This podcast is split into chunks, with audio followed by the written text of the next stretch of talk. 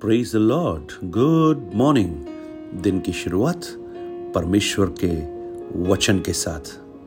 मेरी प्रार्थना है परमेश्वर अपने अद्भुत प्रकाश को आपके जीवन में उदित करे और आप परमेश्वर के अनुग्रह में अपने जीवन में आगे बढ़े हैं। दाऊद कहता है, मैं रात को लेट कर सो गया और परमेश्वर ने मुझे उठाया। और भजन पाँच के तीन में दाऊद कहता है, अति भोर को मेरी वाणी तुझे सुनाई देगी और मैं धीरज से तेरी बाट जोहूँगा।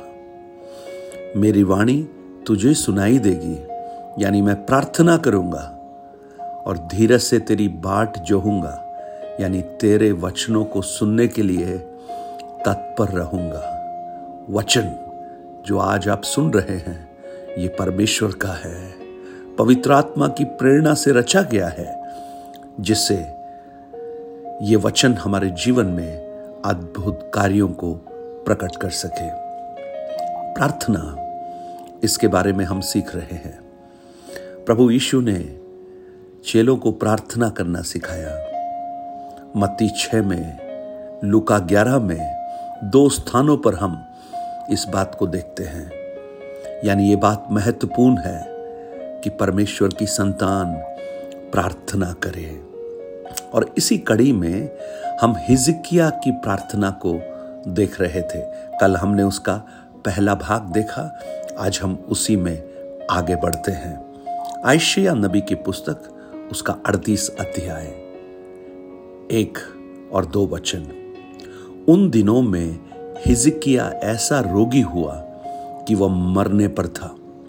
और आमूस के पुत्र यशया नबी ने उसके पास जाकर कहा, यहोवा यूँ कहता है, अपने घराने के विषय में जो आज्ञा देनी हो वह दे, क्योंकि तू ना बचेगा, मर ही जाएगा। तब हिजकिया ने मुँह फेर कर भीत की ओर देखकर यहोवा से प्रार्थना किया।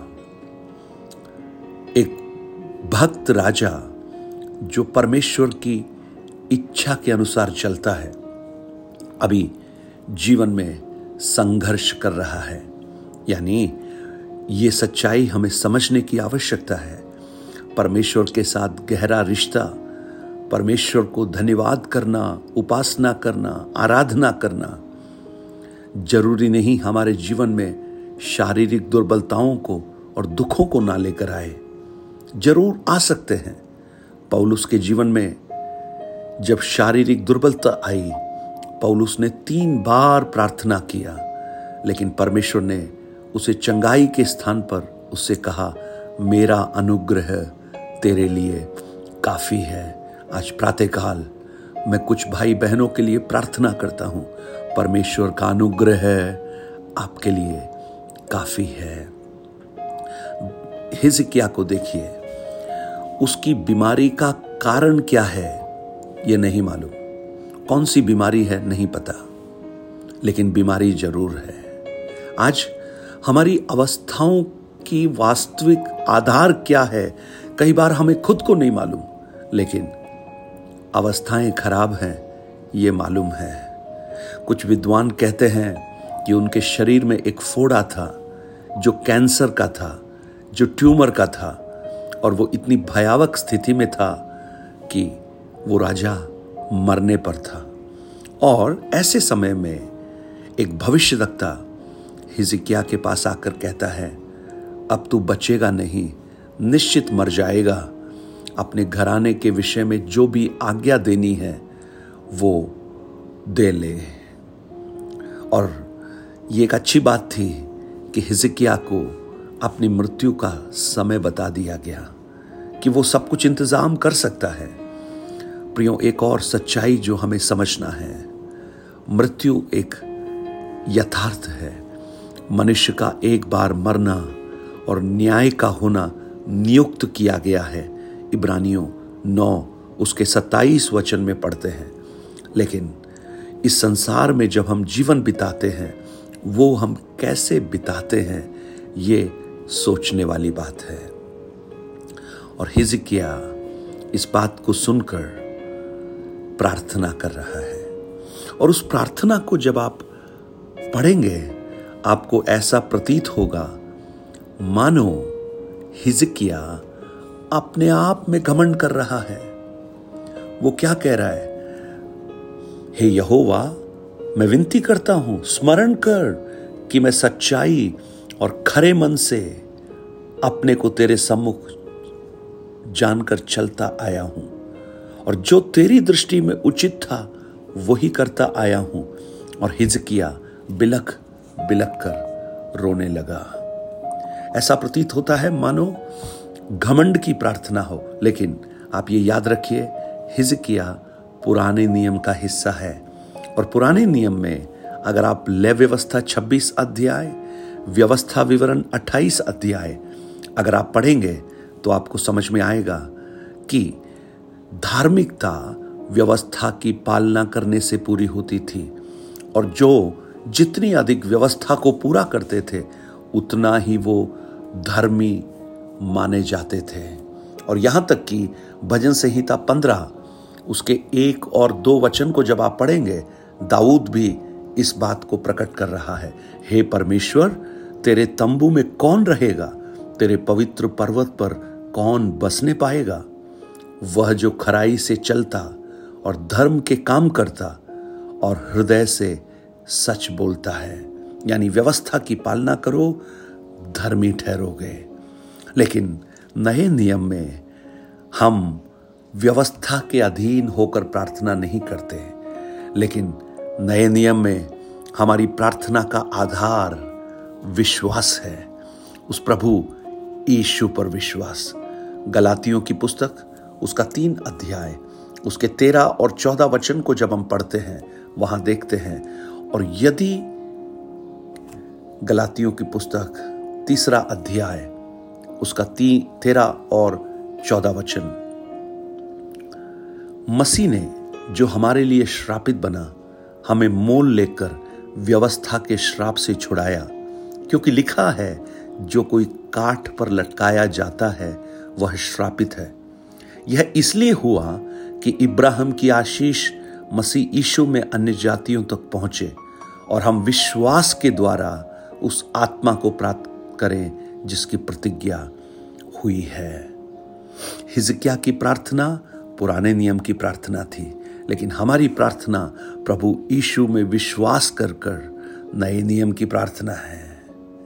प्रेज लॉर्ड और देखिए, हमारे जीवन में भी कई बार ऐसी परिस्थितियाँ आ सकती हैं, लेकिन हमें एक चीज़ ध्यान रखना, प्रार्थना करना प्रार्थना करना।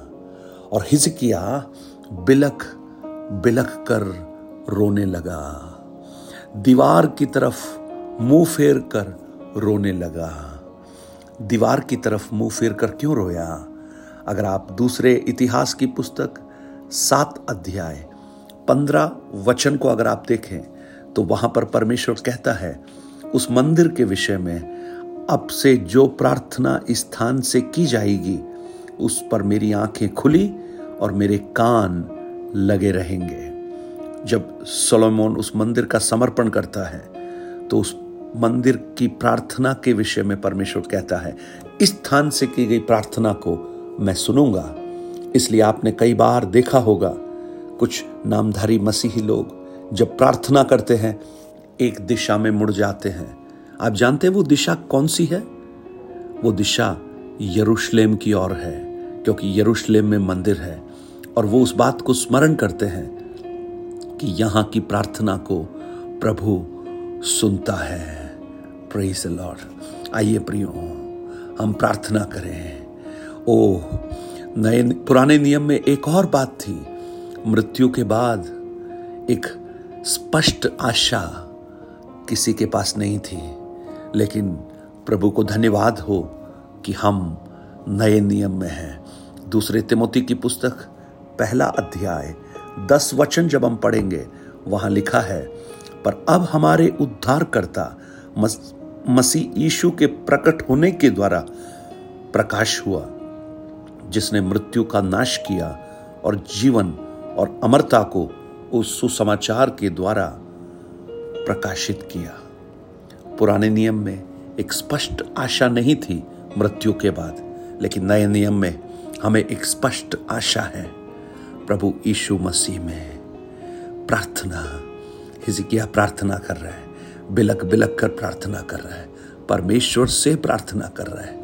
अपनी अवस्थाओं में परिवर्तन के लिए प्रार्थना कर रहा है। आज, क्या आप मेरे साथ प्रार्थना करने के लिए तैयार हैं? क्या आप हिजकिया के साथ प्रार्थना करने के लिए तैयार हैं? आपकी अवस्थाएँ, आपकी परिस्थितियाँ, चाहे कोई भी क्यों ना हो, उसकी जड़ कोई भी क्यों ना हो, लेकिन हर जड़ को पूरी रीति से उखाड़ने में सक्षम, उस परमेश्वर के पास हम प्रार्थना में आए। प्रभु यीशु के नाम से हम प्रार्थना करें। और जब हम प्रार्थना करते हैं, परमेश्वर हमारी प्रार्थनाओं को सुनता है। हमें हर विपत्ति से छुड़ाता है। धर्मी प्रार्थना करते हैं, यहोवा उन्हें हर विपत्ति से छुड़ाता है। आज मुझे मालूम है, आपको प्रार्थना की आवश्यकता है। आपकी परिस्थितियाँ आपको मजबूर कर रही हैं। ओ आत्महत्या की ओर ले जाने के लिए, निराशा की ओर धकेलने के लिए। लेकिन ऐसा प्रयास मत कीजिए। लेकिन घुटनों पर आकर प्रार्थना कीजिए। प्रभु के पास आपके लिए एक उत्तम योजना है। स्वर्गीय पिता, धन्यवाद हो। सब प्रियजनों को आशीर्वाद दे। और हमारी ये श्रृंखला जो प्रार्थना के संदर्भ में है, उसके द्वारा हम सब आशीषित हों, परिस्थितियों में परिवर्तन हो। यीशु के नाम में आमेन आमेन nine eight two nine zero three seven eight three seven पर आप अपने प्रार्थना निवेदन गवाहियों को हमसे बांट सकते हैं। Blessed day